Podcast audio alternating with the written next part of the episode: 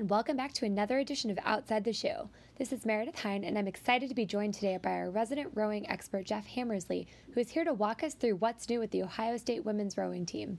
Jeff, how's it going today? I'm doing great, Meredith. Great.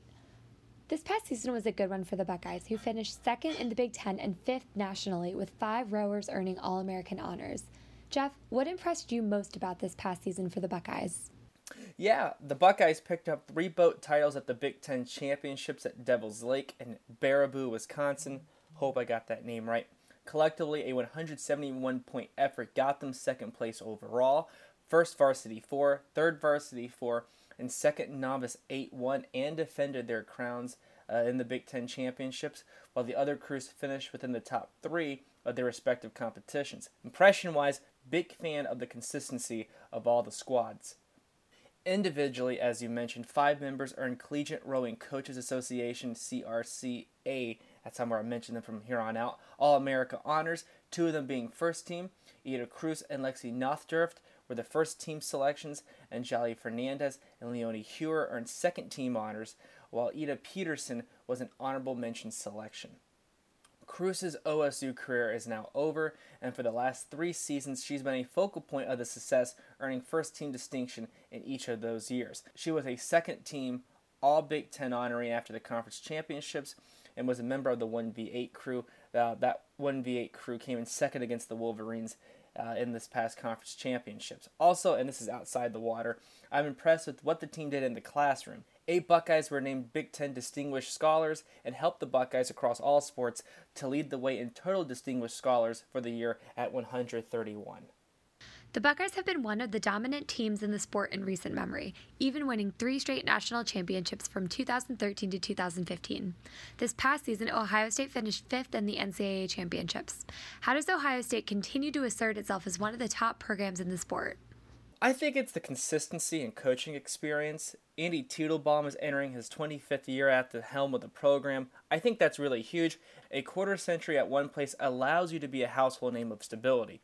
50 All Americans, 33 being first team, have been developed at OSU under him. So if you're a rower in the Midwest or in the country, even or even na- uh, internationally, Ohio State becomes a very attractive destination for a collegiate career.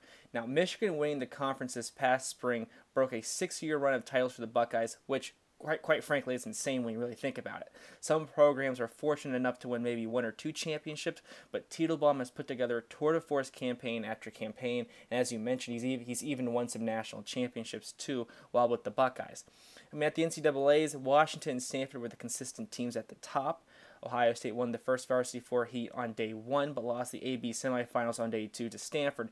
Those semifinal matchups all featured Washington and Stanford above the Buckeyes, but the Buckeyes are still one of the top teams in the Big Ten and on the national stage when it comes to rowing. Not that we like to talk about them in this context, but Michigan actually won the Big Ten this year and placed third in Division One at the NCAA Rowing Championships in Indianapolis last spring. In addition to the Wolverines and the Buckeyes, Indiana, Rutgers, Iowa, and Wisconsin also made the field of 22, with more teams than any other conference.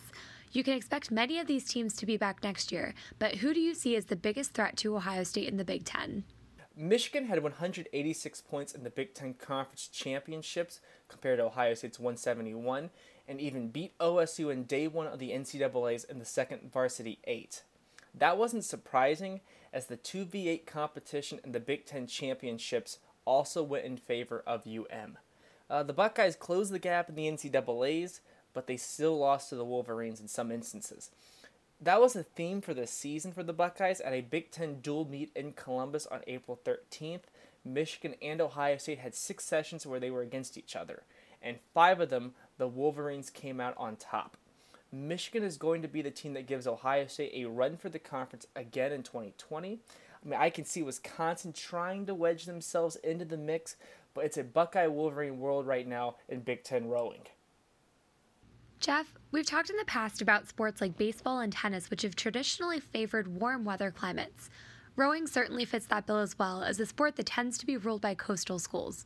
In fact, the past four national champs have been from the Pac 12. What does it mean for teams from the Midwest to find success on a national scale? Uh, that's a tough question. Uh, we talked about it a little bit on our baseball podcast a while ago. Uh, in these kind of sports where weather affects the ability to practice efficiently, the Midwest and cold weather programs will struggle uh, because they don't have the same chances to get in, in the water. Nobody's going to jump in their boat and go for a time trial uh, in the Scioto in January. Might be able to pull that off in Palo Alto, but certainly not in Central Ohio. Granted, OSU has been dominant this decade, as you mentioned, with those national titles. However, everybody's adapting. Washington won this year, Stanford was right behind them, even Texas and California were in the mix too. Uh, I think this is a case where, again, it, it's tough. All these other teams are adapting, especially the warmer weather schools, where they have more chances. And it's really, it's just one of those geographical disadvantages that unfortunately Ohio State has right now. With that being said, I think consistency, stability, and efficiency are the three big components to being successful. Teitelbaum is still churning out All Americans, still getting OSU at the podium and conference championships, and is still punching tickets to the NCAAs. That's incredibly important for long term success. If the Buckeyes can collect and develop the best talent in the Midwest, the country, and even on a world stage, they'll be able to stay at the top of the rowing mountain, so to speak, and they are still up there right now. Rowing has one of the shortest seasons of any sport, with competition spanning just a couple months, including the postseason. Meanwhile, sports like baseball or basketball, which go a lot longer, give programs which get a slow start the chance to make a comeback come tournament time. For sports with such short seasons, how do teams demonstrate their strength and make a case for a championship when there is so little time? I think it's incredibly tough. Ohio State had, what, five meets before Big Ten championships began? I mean, this is the ultimate test of executing on the opportunities given. And that's exactly what the Buckeyes have done. Uh, their 1v8 squad was one of the only crews that had a winning record midway through the season, and by the end, all seven ended with an above 500 record. I've never rowed before, but the system Tito has in place is working. I mean, slow starts evaporate, and a real national contender takes hold all within a month. That's some real strong coaching and developing right there. While the collegiate rowing season is dormant at the moment, competition is heating up on the international front. In fact, five Buckeyes competed for four countries last weekend in the 2019 World Rowing Under 23 Championships. Each of those four boats finished in the top five of their respective races.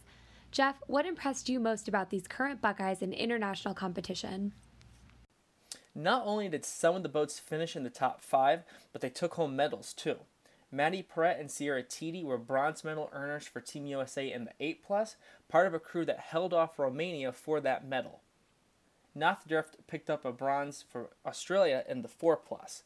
So those were your three medal earners for the Buckeyes. Uh, and Jesse Vermeer were fifth place finishers for Germany and the Netherlands, respectively. Hewer in the 8 plus and Vermeer in the 2. What impressed me most was OSU was able to get five representatives at the under 23 championships. And not only that, have all five be in the top five of their respective competitions. I think that is truly extraordinary when you really think about it. And there you have it. Thanks for joining us for today's edition of Outside the Shoe. Again, we're joined today by Jeff Hammersley, and I'm Meredith Hine. We'll see you next week.